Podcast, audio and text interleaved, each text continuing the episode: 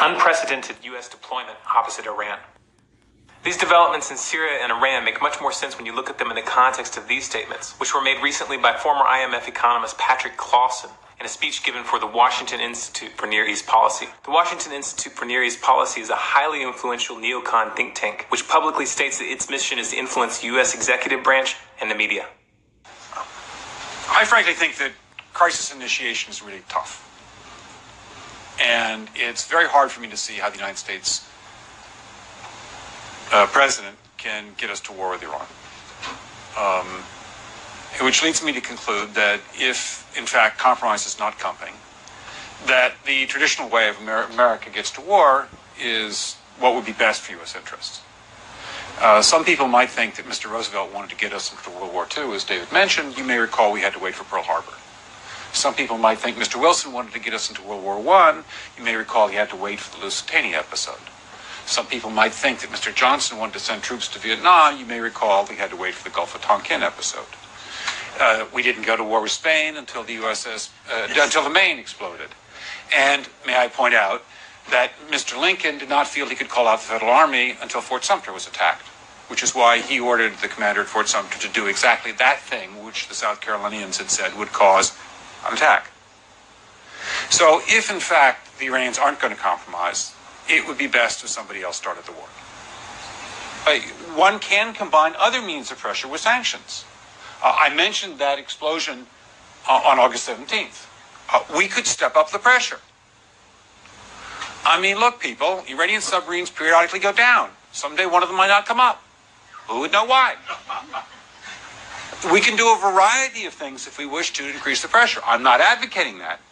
But I'm just suggesting that uh, it, it, it's, this is not a, a either-or proposition of, you know, it's just sanctions has to, has to succeed or other things.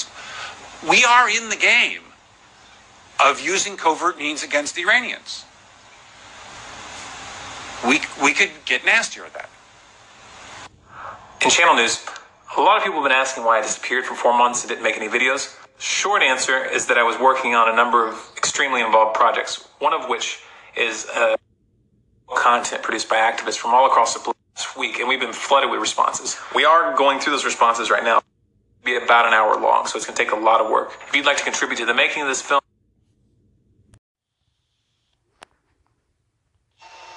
When the army is swallowed, then the Mahdi is going to be attacked by another army, and this is now an army of the Quraysh, an army of the Kalb.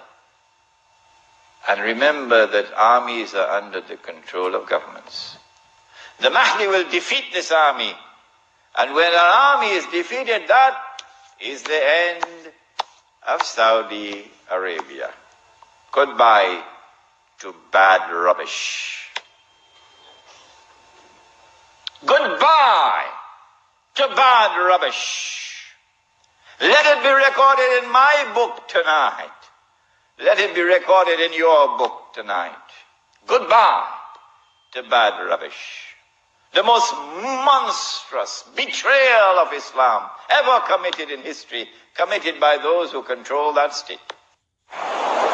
This is not Riyadh. It's the Riviera.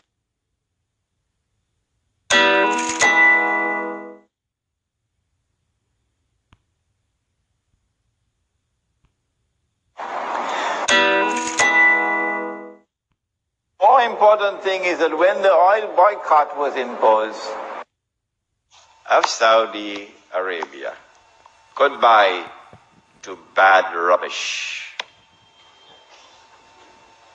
Goodbye to bad rubbish. Let it be recorded in my book tonight. Let it be recorded in your book tonight. Goodbye to bad rubbish. The most monstrous betrayal of Islam ever committed in history, committed by those who control that state. It was a secret agreement. It came in the wake of the war of nineteen seventy-three, which means we have to put question marks now behind that war. Maybe there's more to that war than we know. King Faisal of Saudi Arabia, rahimahullah, imposed an oil boycott on the United States. Maybe someone whispered to him to do it, because they wanted him to do it. Because I believe in the sincerity of King Faisal, rahimahullah. Yes, I do. As soon as that oil boycott was imposed in the wake of the war of nineteen seventy-three, October seventy-three, it was called the Yom Kippur War. Some of you may not have been born then. And the oil boycott was imposed by the Arab oil-producing countries. Something happened to the price of gold. I was looking only at the value of the dollar. That's my mistake. I looked at the dollar and I saw that the dollar fell in value by four hundred percent in a span of just one week. This was correct analysis, but this is not the more important thing. The more important thing is that when the oil boycott was imposed, the price of oil soared from forty dollars an ounce, for forty dollars a barrel to one hundred sixty dollars a barrel. And the Arab oil producing countries, their eyes open. Oh yes, this looked like a lot of greenbacks. Greenback is the U S dollar. That seems to have been, yeah. Yeah, that seems to have been an integral part of the plan, but after the azan, inshallah, we'll continue. In the wake of the war of nineteen seventy-three and the oil embargo and the phenomenal rise in the price of oil from, what was it? The price of gold rose from forty to one hundred sixty.